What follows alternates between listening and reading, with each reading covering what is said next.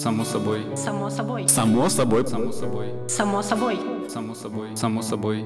Само собой. Само собой. Само собой. Всем привет! Добро пожаловать на наш подкаст «Само собой». Да, всем привет. С вами Лёша. И Аксинья. Я психолог, нарративный практик, хотя я хотел сказать в обратном порядке, но пусть будет так, э, для более понятности. Ну, на самом деле у нас с Лешей похожий опыт. Я тоже психолог и нарративный практик. И сегодня мы собрались на этом подкасте, чтобы поговорить о том, что, само собой, разумеется, что каждому человеку нужен психолог. Да, э, вот, и об этом, собственно, и будет наш подкаст, о том, что само собой разумеется. Я думаю, для начала будет здорово немножко рассказать, почему мы вообще решили об этом поговорить и чего мы хотим добиться нашим подкастом. Можешь поделиться своими идеями, Леш? Да, добиться это прям э, Сильное слово? Сильное слово, да, добиваться. А, Я думаю, ну, мне хотелось бы, наверное, нашим подкастом как-то более широко раскрыть тему, которая, может быть, в моем представлении кажется немного узко раскрываемой. И хотелось бы поэтому говорить о том, о чем мы собираемся, о чем мы планируем, говорить про психологию, про популярную психологию, про те идеи, которые витают в воздухе. Ну, здесь я тебя поддержу. Мне кажется, что почти все люди, которые живут, особенно сейчас в современном большом городе, постоянно сталкиваются с разными психологическими терминами, с обсуждением психологического здоровья и другими смежными темами. И не всегда удается отследить, как они влияют на нас и как они влияют на наших клиентов. И надеюсь, что сегодня мы сможем какие-то, может быть, новые точки зрения сделать более видимыми или подсветить те, которые есть. Да, по-моему, это оп- оптимальный вариант того, чего хотелось бы достичь. По крайней мере, здесь э, у нас с тобой союзничество. Ну, я надеюсь. Да. А Как вообще ты пришел в эту тему, как ты согласился в этом участвовать? А, а, как согласился участвовать? Ну, кстати, может даже немножко рассказать о том, как мы решили с тобой записывать. Это мы шли после э, одной из лабораторий философских или после ридинга какого-то очередного и размышляли о, о разных идеях, о том, как э, люди, обращающиеся за помощью, могут сами про себя говорить и как это на нас, как на практиков влияет. Мне тогда наше с тобой обсуждение как-то повлияло в таком размышляющем ключе и воодушевило, мне кажется, на это все. Ну и плюс э, воодушевил, конечно, мне кажется, здесь еще есть большой твой вклад э, в то, что мы здесь сидим. По-моему, тебя это чуть больше воодушевило. Ну, хотя могу ошибаться. Ну, я думаю, ты прав. Меня уже довольно давно эта тема драйвит. Я не довольно много думаю. Причем все началось не с моей работы как психолога и как нарративного практика, а больше с каких-то чисто человеческих ощущений, потому что последние где-то полгода я не могла понять, почему меня так сильно раздражают блоги психологов в интернете, почему меня прямо злят книжки по поп-психологии, которые я постоянно встречаю в книжных магазинах. И, естественно, первая идея была, что со мной не так, М. все же так делают. Но в какой-то момент стало интересно разобраться, потому что ну, если какое-то чувство долго не проходит, наверное, есть какое-то зерно. И сегодня я надеюсь, что получится, может быть, найти какую-то вот такую подоплеку, тайный смысл. Тайный смысл, э, вторичную выгоду. Вторичная выгода, да, это очень важно. Ну, само собой, везде есть вторичная выгода. Э, Ну, кстати, вот если говорить про какие-то блоги психологов, про книги, не знаю, как, как ты с ними сталкиваешься? Ну, мне кажется, сейчас я с ними сталкиваюсь в основном в соцсетях. То есть, по большей части, это именно блоги практиков, которые пытаются э, какие-то темы освещать, делают чек-листы или, знаешь, э, какие-то посты про то, как распознать абьюзера или Мгм. как построить здоровые отношения, там 10 ошибок э, в том-то и том-то. Хотя встречаются и, наверное, более узкоспециализированные блоги. Ну и в том числе, мне кажется, в медиа, не психологическом, часто проскакивают различные психологизированные идеи, которые иногда не так просто уследить. Вот, а Мгм. ты сейчас как-то сталкиваешься? Я немножко вычистил инфополе от этого, но до этого как-то под- сталкивался. Наверное, у меня, может быть, были схожие с тобой ощущения, то, что они меня жутко раздражали, и я как-то после этого от кого-то отписался и куда-то целенаправленно перестал смотреть. Вот. И не знаю, ну потому что я ощущал какое-то вот это влияние на себя.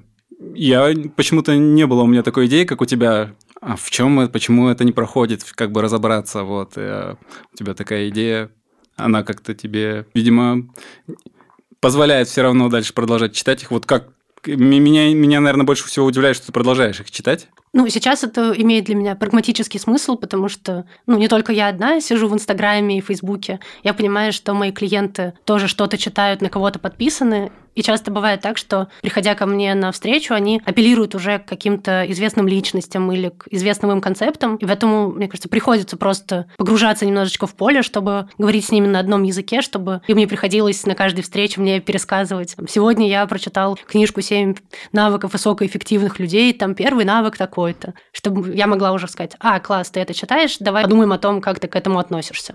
Mm. Ты, кстати, все навыки знаешь. Ну вот, э, если сейчас ты меня разбудишь среди ночи и спросишь, думаю, не отвечу. Но тем более, мне кажется, эта книжка сейчас уже перестала быть такой популярной. Она была на волне, мне кажется, несколько лет назад. Сейчас уже какие-то другие, вроде Несы. 30 татуировок э, менеджера или что-то типа того есть какая-то такая. Ну, она больше бизнесовая, наверное, но все равно тоже, мне кажется, относится к этим блогам и книгам, которые как-то популяризируют психологию, и они разговаривают, рассказывают. Угу. А ты замечаешь а, на какие психологические знания опираются твои клиенты? Есть ли какой-то топ? Ну вот э, мне сложно про это говорить, потому что я как-то одно время очень был сильно погружен в этот контекст и думал, о, вот это я знаю, вот это я знаю. Сейчас, э, так как я чего-то подчистил, сложно про это говорить. И, наверное, топ – это как раз про какую-то эффективность, про такие, э, про проработку, много чего прорабатывать будто бы нужно, или про то, что нужно чего-то достигать, к чему-то стремиться. Какие-то такие, мне кажется, топ-тем. Идеи эффективности, наверное, идеи травмы, идеи границ.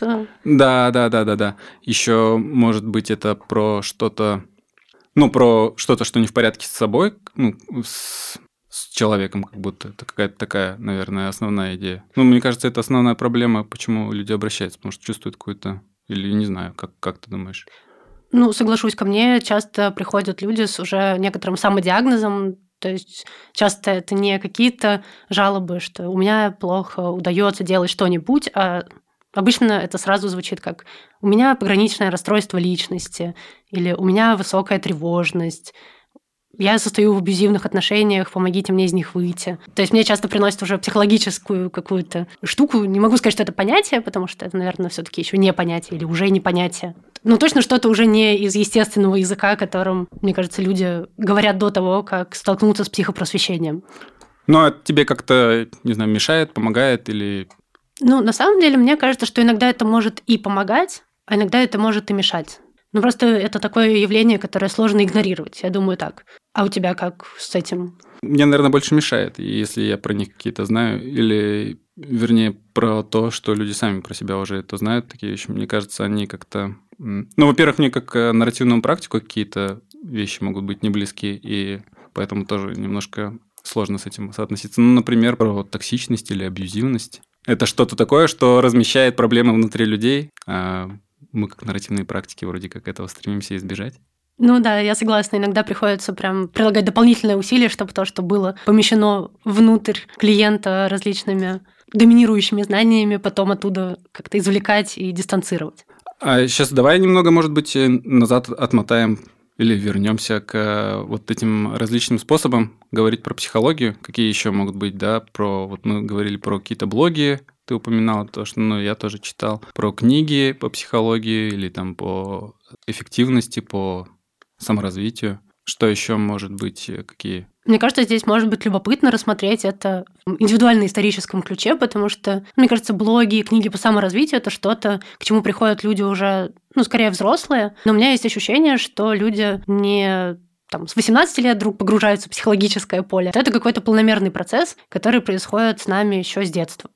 Я, наверное, не сразу был в психологию погружен.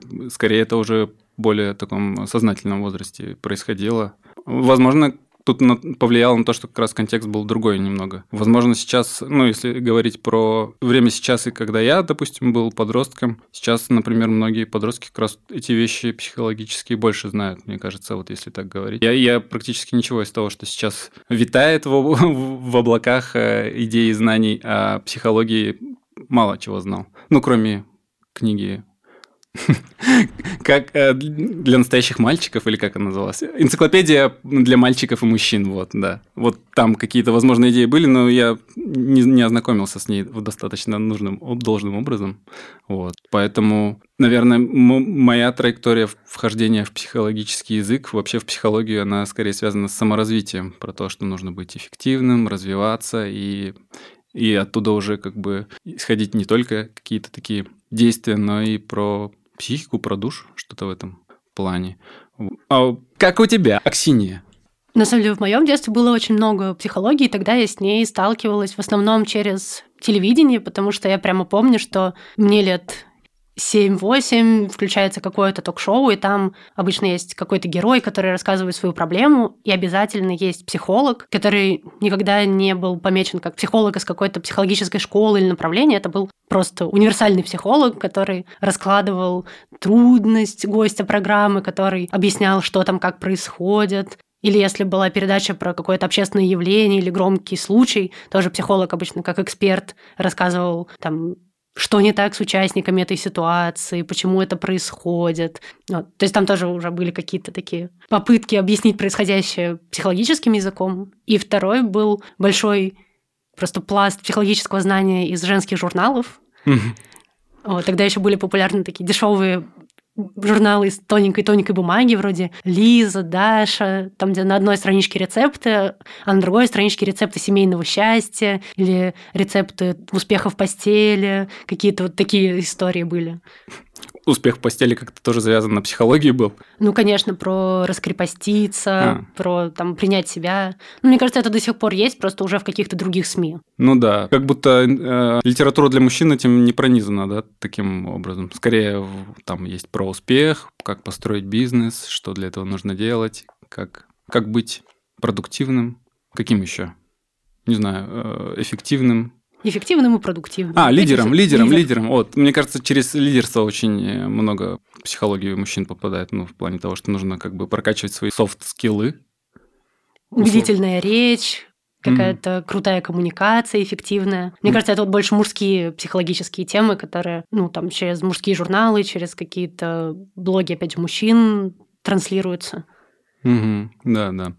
Ну, мы сейчас ушли в такие гендерные штуки. А ты не сталкивался с чем-то более гендерно-нейтральным. Может быть, какие-то были оценки, связанные со школой. У нас, например, всегда были оценки интеллекта или диагностики разными рисуночными методами при поступлении в какие-то классы. Да-да-да-да-да. Вот э, мне кажется, здесь это профориентация пресловутая, про какое-то самоопределение, куда поступать после школы. Это какие-то такие популярные. И, кстати, с психологией, наверное, именно так и столкнулся. Я помню, кстати, в школе у меня однажды была беседа с психологом. Она была довольно улыбчивая, и она меня однажды спросила, а тебе снятся сны? Я такой, ну да.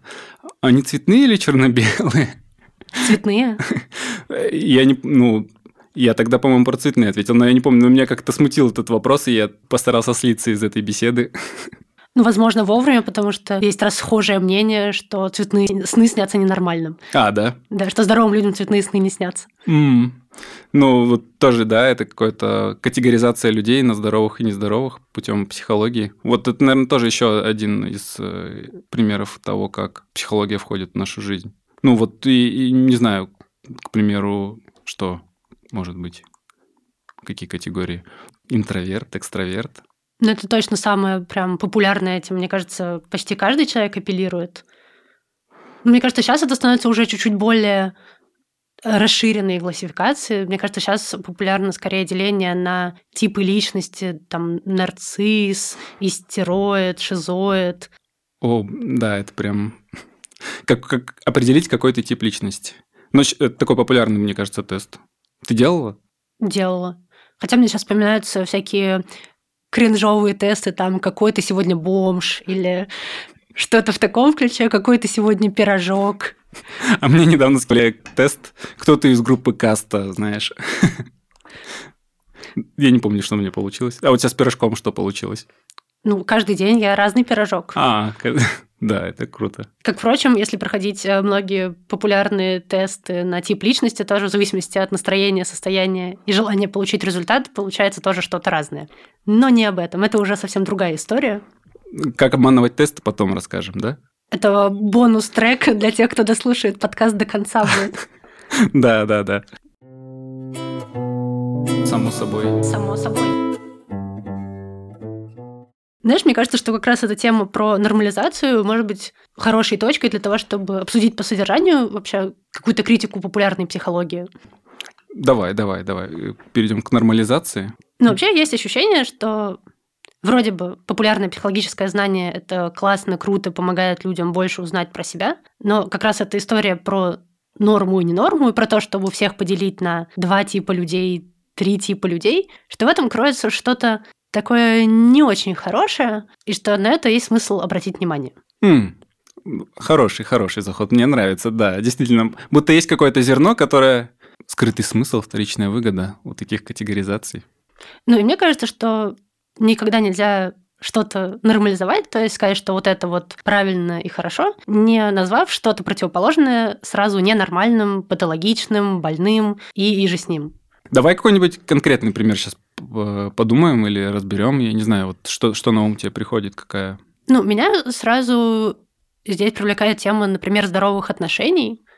Потому что здесь прям даже слово такое очень красивое, очень показательное про здоровые отношения. Когда сразу есть ну, прям прямой антоним, что есть какие-то больные нездоровые отношения, которые предполагаются. Кстати, да. Мы будем упоминать разные подходы? Или раз, различные беседы, которые у нас э, состоялись до этого про системную э, ну, семейную вообще, психотерапию? Ну, можно кинуть камень, конечно, в разные подходы. Может, ну, мы в безопасном защищенном бункере с микрофоном и наушниками, вряд ли в нас долетят эти ответные камни. Угу. Ну, давай попробуем. По крайней мере, они долетят до нас в комментариях. Предвижу, как э, при нарезке будут какие-то агрессивные вбросы, которые можно в начало подкаста. Да, да, да. Камни в комментариях. Ну, знаешь, это эмодзи таких э, из каменных лиц. Про здоровые отношения, кстати, прям, мне кажется, крутая какая-то тема, что может быть, ты подписана, я не знаю, на какого-нибудь психолога или помогающего практика, который как раз про здоровые отношения что-то рассказывает?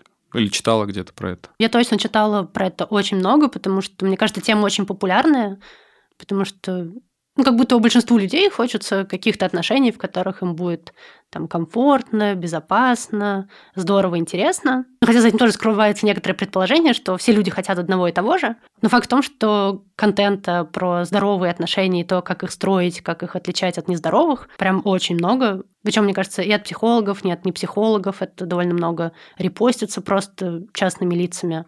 Ну и да, и здесь э, как раз, если говорить про нормализацию здоровых отношений, они как-то рассказывают один тип отношений, которые могут быть здоровыми. Как будто бы другие варианты, они как раз э, начинают маргинализироваться и патологизироваться, если человек немножко не вписывается. Ну, условно говоря, если брать э, конкретный какой-то, не знаю, утрированный пример здоровых отношений и нормализации этого, что к определенному возрасту должна быть семья, да, и семья при этом должна быть определенным образом построена тоже. Скорее всего, моногамная, скорее всего, гетеросексуальная. В ней обязательно должны быть дети. Угу. Эта семья должна быть узаконена через ЗАГС. Да, но это такие какие-то формальные штуки. Что предполагает концепт здоровых отношений? Там должно быть равенство, там каждый член семьи должен быть достаточно свободен заниматься саморазвитием, но при этом люди должны иметь общие интересы. Хм, про равенство это ты про какую семью сейчас говоришь? Мне кажется, если брать про какую-то такую стандартизированную, то я как раз сталкивался с э, тем, что в здоровых отношениях каждый должен знать свое место, условно говоря. И вот есть э, глава семьи, и, допустим, ну это как если говорить про патриархальный какой-то такой контекст, слово которого как будто бы закон или еще что-то в этом роде. Мне кажется, это какое-то доминирующее представление. Но сейчас все меняется, понятное дело, с этим про вот к равенству, к свободе больше идет. Кстати, про здоровые отношения это что еще может быть там? А вот здесь, мне кажется, есть еще какой-то подводный камень, что иногда не говорится о том, что такое здоровые отношения, но говорится о том, чего не должно быть, что точно ненормально. Mm. Потому что сейчас мы пытались определить, и первая мысль, которая пришла, что здоровые отношения – это те, в которых нет абьюза. Да, да, да, да. И здесь мы сразу цепляемся к тому, что есть некоторый абьюз, который тяжело определить как понятие, в который входит почти все, что угодно, что может быть неприятно, от физического сексуального насилия до того, что кто-то холодно ко мне относится или там, игнорирует мои эмоциональные потребности. Да. Ну и вот э, как будто здесь для этого больше идет такое негативное описание, да, от, от этого отталкивается. Проблематизируются, условно говоря, отношения сами по себе. Да. Но с другой стороны, что плохого, вроде бы ну, там, рассказали про то, что не классно бить друг друга, если вы встречаетесь, или там, здорово, чтобы кто-то о ком-то заботился. Вроде бы ничего плохого. Что же мы докопались-то до этого? Ну, это вообще-то круто, да. Мы против насилия, не знаю, да? Мы против насилия.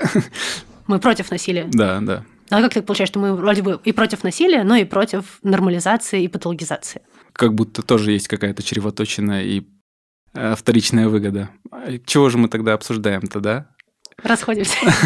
Наверное, поинт тут в том, что не просто так это рассказывается, какой-то, может быть, есть какая-то действительно у этого цель, помимо информирования о том, что есть такие типы отношений, которые могут потворствовать, в принципе, насилию и нездоровым отношениям. Здесь э, в голову приходит любимый вопрос нарративных практиков, кому это выгодно, Потому что если обратиться к той части беседы, где мы говорили о том, куда действительно психологическое знание транслируется, то часто можно обнаружить конкретных людей, которые при этом не занимаются чисто просветительской деятельностью, но параллельно с этим они ведут какую-то практику психологическую.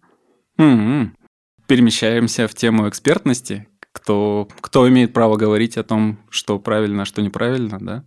Ну, я думаю, и это и про ту самую нашу вторичную выгоду, про то, что назвать кого-то нездоровым может быть очень полезно тем, кто это нездоровье умеет лечить. Mm-hmm. И чем больше нездоровья, тем больше нужно людей, которые умеют это лечить. Да, но вот если брать тогда ну, такую менее э, заряженную тему, если не, не про абьюз, а про, допустим, тревожность, не знаю, или про что, да? Ну, ну тревожность, наверное, просто менее политизирована, поэтому ее проще брать. Да, да. И если сейчас развивать то, что ты говорила про кому это выгодно, и, и что это скорее проблематизируется, то вот как будто тревожность это что-то такое, что может быть ненормальным? И как э, вот, э, человеку определить, что это проблема? Для меня здесь, наверное, больше вопрос, как человеку определить, что это его личная проблема, которая должна решаться с психологом. Да, это хорошая переформулировка вопроса. Потому что мне кажется, что когда тебе дискомфортно, и ты чувствуешь себя возбужденным, нервным и тревожным, ну, наверное, ты понимаешь, что это тебе не очень нравится, и хотелось бы с этим что-то делать. Здесь как бы одно на другое будто бы накладывается. Смотри, вот есть э, блог, я, к примеру, читаю блог психолога, и там пишется, что вот есть такие симптомы тревожности, и если у вас эти симптомы проявляются, то вам неплохо бы сходить к психологу, иначе это может быть ай-яй-яй, и с вами что-то не в порядке. Человек, допустим, с таким столкнулся как быть? Как правило же, люди же, мы с тобой с чего начинали, говорили, что люди с какими-то концептами психологическими уже обращаются, говорят, что вот у меня тревожность, давайте что-то с этим делать. И развивая, опять же, то, почему мы беседуем про это, как будто непонятно, это действительно так или это потому, что так это называется и говорится, а говорится и называется это тоже непонятно для чего. Аксинья, как ты думаешь, если человек обратился к тебе с таким запросом, условно говоря, или ну, клиентка говорит, что вот у нее повышенная тревожность, как это может влиять на сам процесс психотерапии? Как это на тебя влияет, как на помогающего практика? Для меня это может стать определенной трудностью, потому что иногда сложно понять, а что человек под этим вообще подразумевает. Потому что есть ощущение, что мы говорим вроде бы на одном языке, что человек принес мне психологический термин, я психолог, я слышу слово тревожность и уже знаю, что с ней делать. У меня есть уже классный протокольчик или список упражнений, что мы делаем с тревожностью. И здесь получается, что с одной стороны есть огромное искушение не начинать разбираться, а действительно просто дать какой-то набор готовых решений, сказать «иди с Богом» и успокоиться. А у тебя есть чек-лист? А у меня, кстати, наверное, есть чек-лист. Ого. И у меня есть э, ну, и какие-то упражнения, которые я не могу не знать, они сами как-то образуются. Но в любом случае получается, что соблазн велик, но в этом и большой риск, что можно истинную суть того, что человека беспокоит, вообще задвинуть, никогда к ней не прийти и просто как-то играть на таком каком-то абстрактном поле отвлеченных понятий и про человека так ничего и не узнать. Да, это классно, кстати, играть на поле абстрактных понятий. Как будто действительно бывают такие беседы, когда идет вот эта игра на абстрактном поле, как будто непонятно, что даже происходит. Я, допустим, говорю про какие-то свои концепты, которые я знаю. Про человека действительно сложно что-то в этот момент. Наверное, поэтому мы с тобой здесь и записываем этот подкаст, да? Вообще, да, потому что если бы это влияло просто на то, что люди читают, чем они заняли свое медиаполе, это было бы одно, а то, что это оказывает настоящее влияние на повседневную жизнь, на те проблемы, которые действительно людей беспокоят, и, мне кажется, часто препятствует тому, чтобы с этими проблемами разобраться. Да. Само собой. Само собой. Ну, мы с тобой первое, значит, проговорили про то, как человеку понять, что может действительно быть какая-то проблема. Ты говорила, когда это что-то долго тревожит и действительно не проходит, как-то мешает жить. Что еще может как-то послужить э, каким-то таким маркером, когда действительно не прочитано и на себя приложено, примерено. Хотя, может быть, у тебя есть какой-то свой личный опыт, как ты, может быть, понял, что стоит обратиться за помощью? Mm, ну да, у меня как раз вот с этим связано то, что ты описывала. У меня как раз были сложности, трудности. Но я, наверное, их не связывал с какими-то психологическими причинами. Скорее, как раз искал вот в ключе продуктивности, достижения успеха и всего прочего. Но вот эти концепты, они как-то, вот эти идеи, которые написаны в книгах и популярных блогах, не очень срабатывали. И меня как раз не покидало ощущение, что что-то что, что-то происходит, что меня тревожит, что какое-то вот эмоциональное переживание внутри меня, наверное, я так думал. Что-то, условно говоря, нужно сделать с самим собой, чтобы стало легче, да, было трудно, хотелось, чтобы стало легче, поэтому такая была траектория похода к психологу. А знаешь, меня сейчас зацепила фраза про то, что надо сделать что-то с самим собой, и у меня рождается провокационный вопрос, а как тебе казалось вообще, в ком или в чем проблема? Само собой проблема была во мне. Само собой. Какая-то такая типичная практика. Наверное, после этого я пришел в нарративную практику, потому что когда столкнулся с тем, что проблема размещается вовне как-то. Вот. Но вот это размещение проблемы во мне, оно меня, наверное, привело психологу. И я думал, что что-то со мной не так, э, что что-то я делаю не так. Я, если я делаю что-то не так, что нужно внутри себя поменять, чтобы делать так и быть таким, каким надо быть. И как тебе это? Как тебе с этим? Как тебе с этим? Ну, мне, кстати, повезло с этим. В тот период жизни я обращался к двум психологам. Первый психолог э, как-то с ним не, пош... не пошло, а второй как раз был нарративный практик. И после этого, когда проблемы перестали размещать во мне, мне стало легче. Теперь мне с этим легко.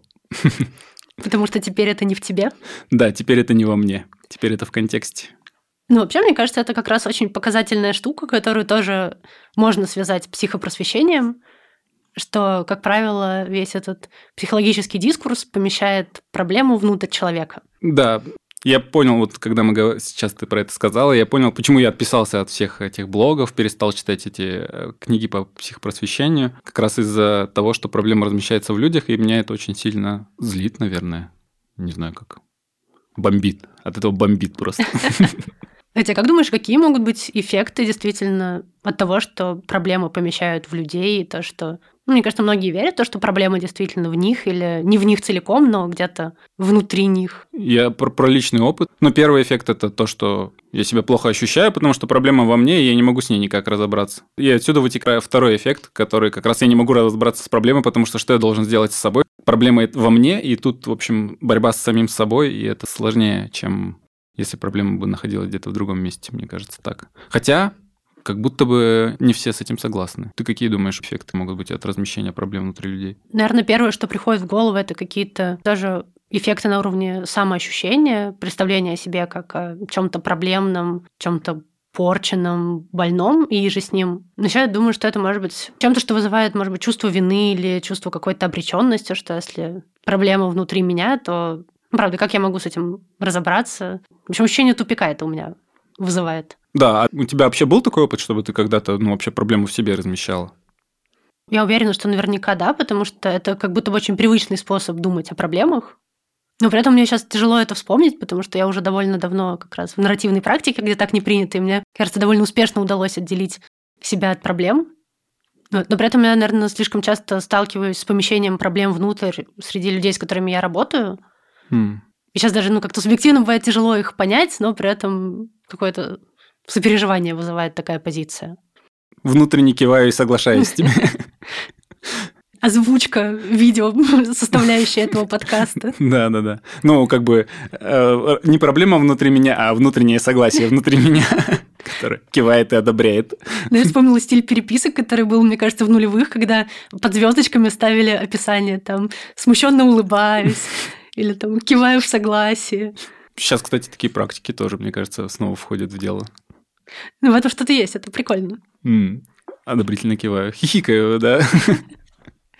Вот, если вернуться все-таки к эффектам от помещения проблем внутрь человека, мне кажется, это закрывает от э, видения множества альтернативных путей решения проблем.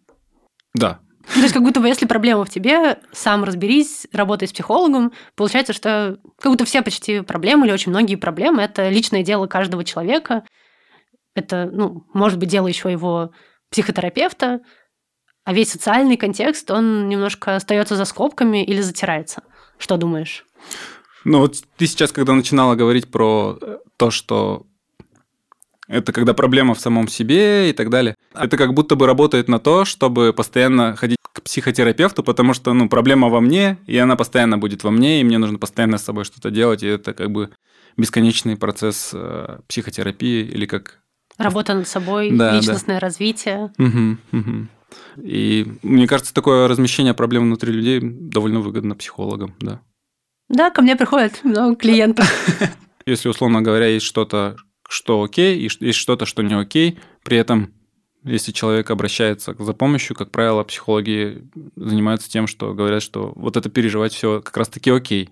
И это как будто странно немного. В этом, мне кажется, тоже есть какой-то, ну, такой, возможно, скрытый смысл, а может быть, это так получается случайно, потому что ну, довольно известная маркетинговая уловка создать проблему, а потом предложить решение для этой проблемы.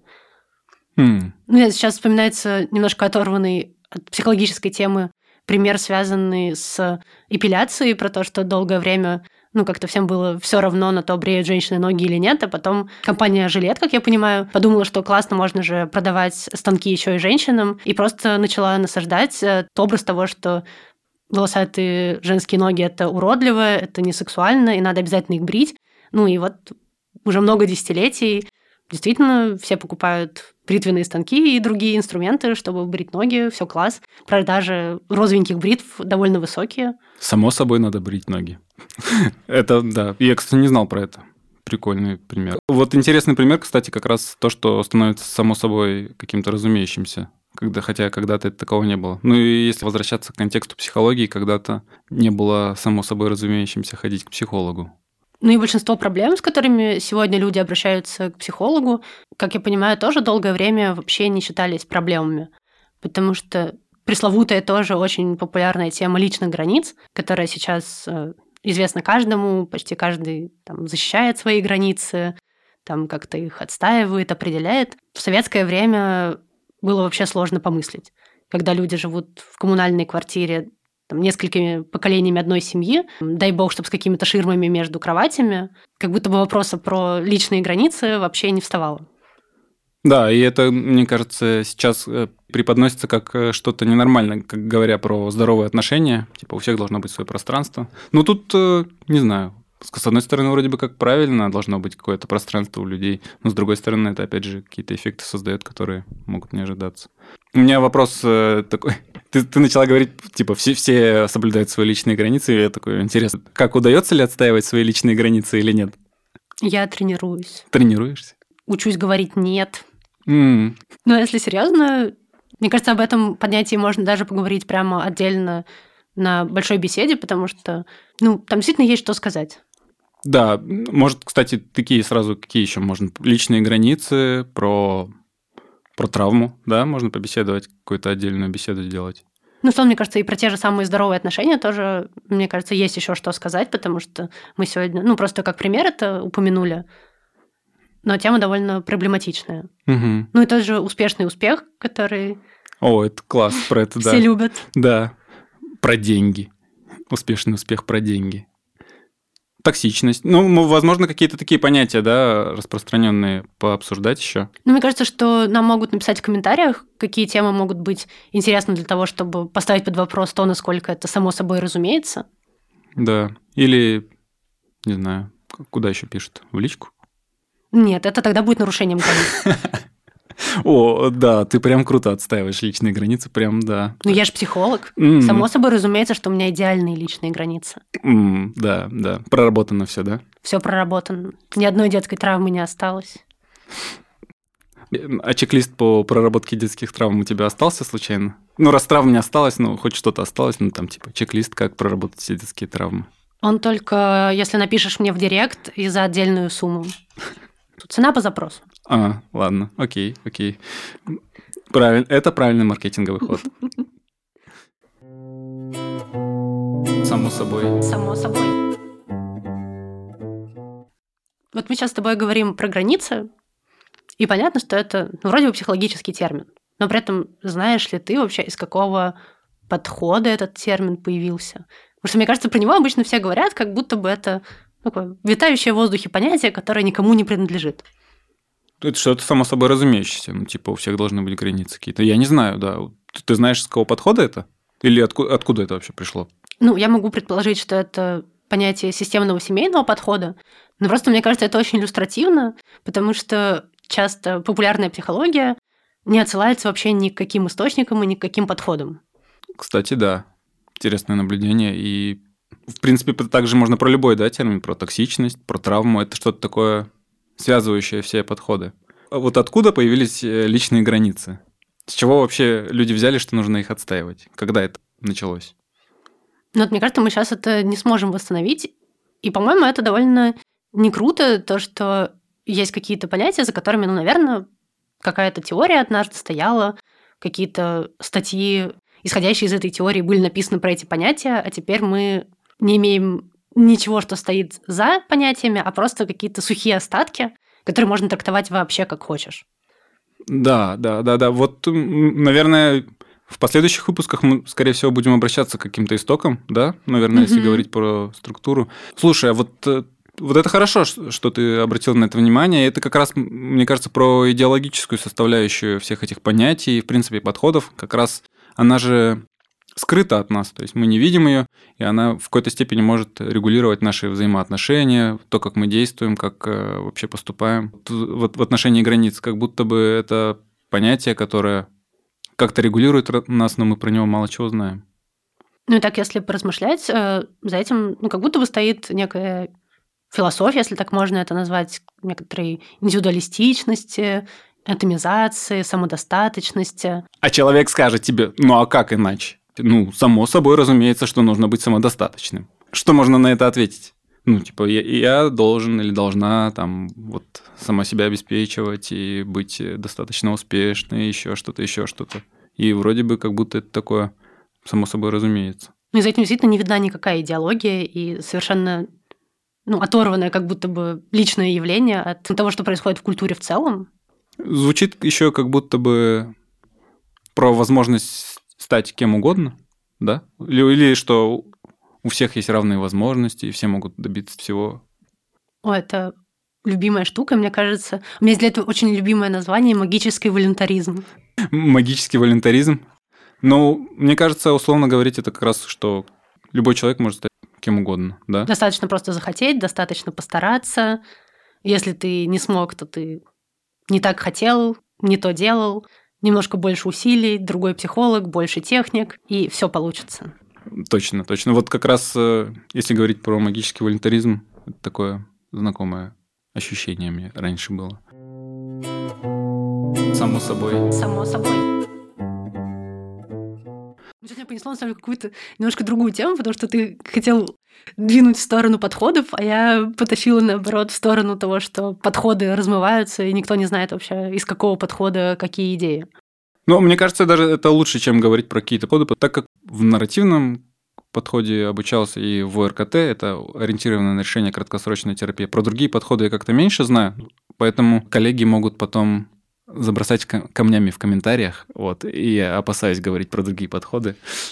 У тебя, может, какие-то есть другие еще, с которыми ты пересекалась? За свою практику и учебу я успела пересечься с разными подходами в рамках когнитивно-поведенческой терапии и немножко системной семейной. Ничего против этих подходов не имею, они по-своему хороши для разных людей, для разных случаев. Но здесь, мне кажется, примечательным то, что часть из этих подходов, особенно, наверное, когнитивно-поведенческая терапия, становится некоторым мейнстримом, который себя позиционирует как единственно верная терапия, при этом обычно не дискутируя даже с другими подходами, а просто отсылаясь к множеству исследований, проведенных по поводу ну, своей собственной школы, они просто заряжают то, что это очень хорошо, это работает, и часто позиционируют свои методы как панацею от всего. Конечно, говорить за всех просветителей из рамках когнитивно-поведенческой терапии нельзя, но из того, что я замечаю в своем поле, часто это именно так. Здесь, может быть, важно еще упомянуть именно контекст э, КПТ, как, как они э, развиваются, за счет чего такое преимущество могут получать. В том числе как раз за счет того, что больше всего научных исследований как раз людей из этого подхода проводит, и как будто бы их голоса не как будто бы, а их голоса более звучны в э, сообществе психологов, поэтому они как-то начинают доминировать. Вот, э, я знаю, ко мне обращались клиенты, которые как раз про КПТ спрашивали или интересовались в том смысле, что искали какие-то решения проблем, именно в научном дискурсе, в научных работах, и там сталкивались с э, КПТ и спрашивали, а есть ли что-то от нарративных практиков такое? Вот. И я немножко включался в... Дискуссии? В э, как, как просвещение, наверное, да? Ну, вот то, что мы сейчас с тобой обсуждаем. То же самое говорил, наверное, про КПТ. Давай вот немного про КПТ именно в научном дискурсе, почему удобно еще использовать КПТ. Ну, у них здесь действительно выгодная позиция, потому что довольно стандартизованный подход, в котором разработаны протоколы, часто пошаговые, что нужно делать, на какой встрече, довольно много заданий. И плюс помимо протоколов и заданий есть еще и свои собственные встроенные инструменты оценки. То есть, получается, в ход работы встроена ситуация оценки, когда там тест дается, например, в начале терапии, тест дается в конце терапии. И получается, что принципе, по каким-то определенным критериям можно определить эффективность, что было одно, стало другое. Но к этому тоже можно критически отнестись, потому что это тесты часто созданы представители самого же подхода, которые сами задают те зоны, которые будут оценены. А ты что думаешь об этом?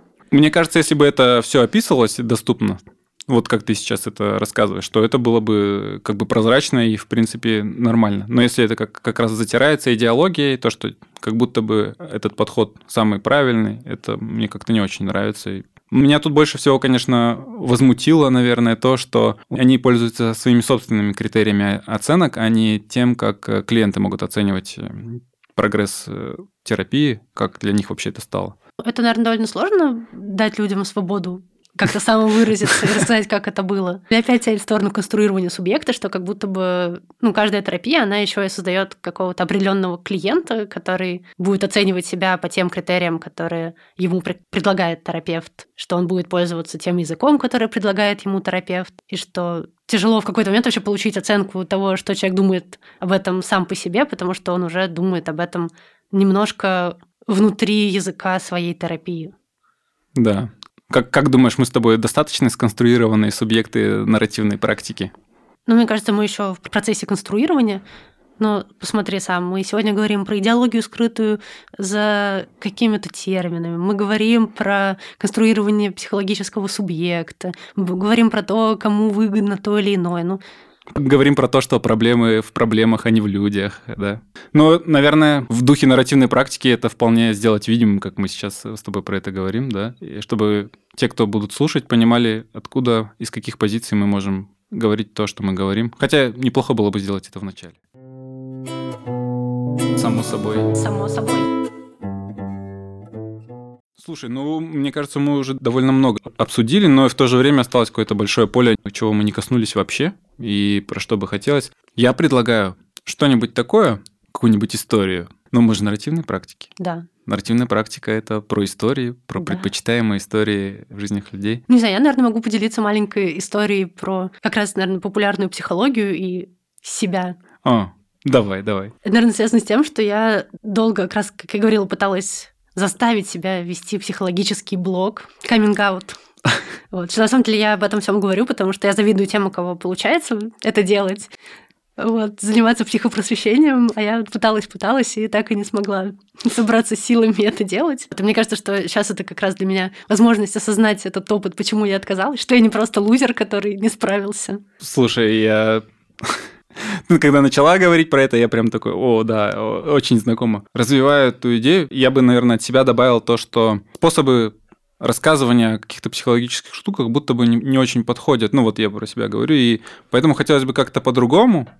И если вот э, рассуждать как вообще можно об этом говорить? Мне кажется, вот этот наш с тобой разговор, наша беседа немножко продвигает в эту сторону про то, чего можно вообще рассказывать или нужно ли вообще рассказывать. Ну, сейчас ты об этом сказал, и у меня прямо родилась на ходу тема, возможно, для отдельной беседы, потому что мы сейчас так немножечко покритиковали и захейтили психопросвещение, но очевидно, что это не просто тотальное зло, которое конструирует больных, несчастных субъектов, у которых проблемы внутри, которые просто носят деньги психологам, что все-таки у психопросвещения есть и довольно много полезных каких-то эффектов. И мне кажется, было бы классно поисследовать, как можно снижать негативные эффекты и усиливать позитивные как можно говорить о психическом здоровье так, чтобы это было полезно, интересно и как-то по-новому, наверное. Ты пока говорила, я все время, ну, еще как ты начала говорить про свою историю, связанную с популярной психологией. У меня вопрос.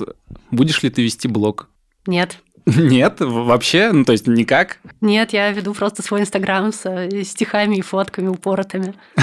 То есть не, поменяешь своего мнения, да? Не будешь вести блог. И потом, спустя 10 лет, просто кто-то откапывает архивную запись подкастом и тыкает мне в лицо, когда вот, а ты начала вести блог, обещала, что никогда не будешь. Ну, у тебя же есть уже ответ на это, нет? В духе нарративной практики это была... Я версии 2022 Да.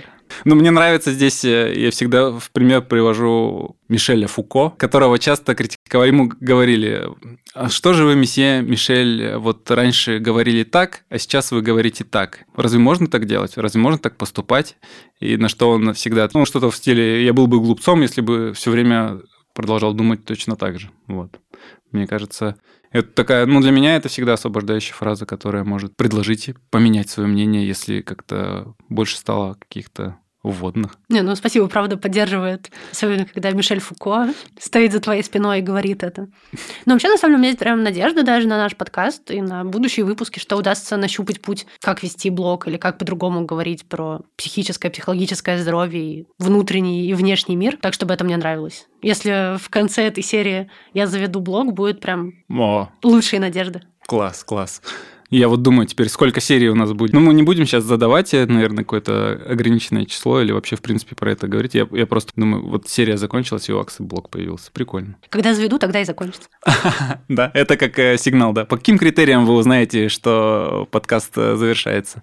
Когда у Аксини появится свой блог? Ну что, мне кажется, надо потихоньку закругляться. Я вот поделилась своими лучшими надеждами. Да, если у тебя какие-то надежды на этот подкаст? Да, наверное, есть. Мне кажется, и они сформулировались именно сейчас в процессе беседы. Я, у меня какие-то есть такие надежды про то, что мы немножко больше расскажем про нарративную практику или вообще про принципы нарративной практики, чтобы как-то те, кто могут слушать нас, познакомились поближе с этим подходом. Но опять же, мне кажется, еще наилучшее ожидание было бы это делать таким образом, чтобы не говорить, что нарративная практика это лучше всех и панацея от всех бед, а скорее какое-то такое просто ознакомление, чтобы чтобы вообще, в принципе, знали, что это есть. Потому что э, сейчас многие, от кого я слышу, говорят, а можешь поподробнее рассказать, что такое нарративная практика? Ты вообще кто такой? Да, да, Ты да. Ты точно психолог? Поэтому следует э, представление именно в том порядке, в котором я сегодня его начал. А хотелось бы начинать э, с нарративного практика и на нем останавливаться. Это прям самое наилучшее ожидание, когда я прихожу куда-то, говорю, меня спрашивают, а чем, чем ты занимаешься? И я говорю, я вот э, нарративной практикой. Все таки а, ну понятно. Само собой разумеется. Само собой разумеется, это прям крутая помогающая практика. Ну, все знают про нее. Ну, кстати, прям это знаешь, ты сейчас сказала, само собой разумеется, и я такой немножко... Если нарративная практика станет само собой разумеющимся, что может это за собой повлечь? Какие эффекты у этого вызовет? Что станет с нарративной практикой после этого? Во что она превратится? Привет Марату, для тех, кто знает. Да. Привет, Марат. Само собой. Само собой. Ну и в завершении нашего подкаста, само собой, Аксинья, куда переместила наша сегодняшняя беседа тебя? Это довольно забавно. Меня она переместила мои детские как раз опыты столкновения с разными психологическими штуковинами. И сейчас как будто бы я смотрю на это взрослыми глазами. И это одновременно и как-то странно, и прикольно, и тепло. И, в принципе, я думаю о том, как сейчас дети сталкиваются с этим, как будут сталкиваться новые поколения, и какое мы можем оказать влияние на то, как будут расти подростки, дети через 10-5 лет. Вот. А у тебя есть какое-то перемещение, которое произошло после этой встречи? У меня сразу много перемещений, мне кажется. Ты сейчас говорил, это тоже меня как-то натолкнуло на размышления про то, как сейчас э, подростки могут встречаться с этими терминами психологическими, как это может влиять, как, какие эффекты на них оказывать. Это действительно как-то воодушевляет продолжать делать и заниматься этим. Это одно. А второе, я, наверное, стал вообще думать про то, откуда берутся эти понятия, как они возникают в нашей жизни, как они в какой-то момент становятся само собой разумеющимися э, штуками. Вот, например, про то, как э, само собой разумеется, что женщине нужно брить ноги, да. Это интересный такой, мне кажется, очень показательный пример того, как это входит в нашу жизнь. Хотя сейчас, если взять среднестатистическую женщину, она скажет, что само собой, разумеется, нужно брить ноги. Но хотя не факт, если брать в учет повестку феминистскую, которая сейчас тоже активно откуда звучит. Я, наверное, про это думаю. Еще, наверное, самое такое, меня это переместило в размышления про магический волонтаризм, про который мы беседовали, потому что ты спрашивала про то, как я попал э, вообще к психологу. И я такой, хм, так это же был магический волонтаризм у меня, и он на меня так сильно влиял. Как-то сейчас про это интересно думать. Неожиданный эффект от записи подкаста, если честно. Классно, мы с тобой еще после всего обсудим то, что не для записи. У нас что-то будет еще скрытое от э, слушательниц и слушателей. Может быть, э, кстати, а тех, кто нас слушает, куда их это перемещает, интересно. Будет здорово, если нам напишут в комментариях. Да, не в личку. Это... Потому что в личку это не соблюдение личных границ. Да, было бы интересно узнать, как вот какие эффекты это могло оказать на тех, кто слушает. Ну, ну что, я думаю, на этой задумчивой ноте можем закругляться? Да. Как обычно закругляются подкасты? Подписывайтесь на нас на всех платформах, слушайте нас, ждите новых подкастов. Да, если вас интересуют какие-то определенные темы, тоже пишите нам, э, спрашивайте. Ну, например, про, про что-то вы хотели бы узнать в первую очередь из того, что мы сегодня уже говорили. Или какую-то тему вы хотели бы, чтобы мы развили более полно тоже пишите. Те, кто дослушали до конца, сори, чек-листа почему-то не было. Смотрите в следующей серии. Просто гуру маркетинга. Да, все. Всем пока. Всем спасибо. Пока. Само собой. Само собой. Само собой. Само собой. Само собой. Само собой. Само собой. Само собой. Само собой. Само собой.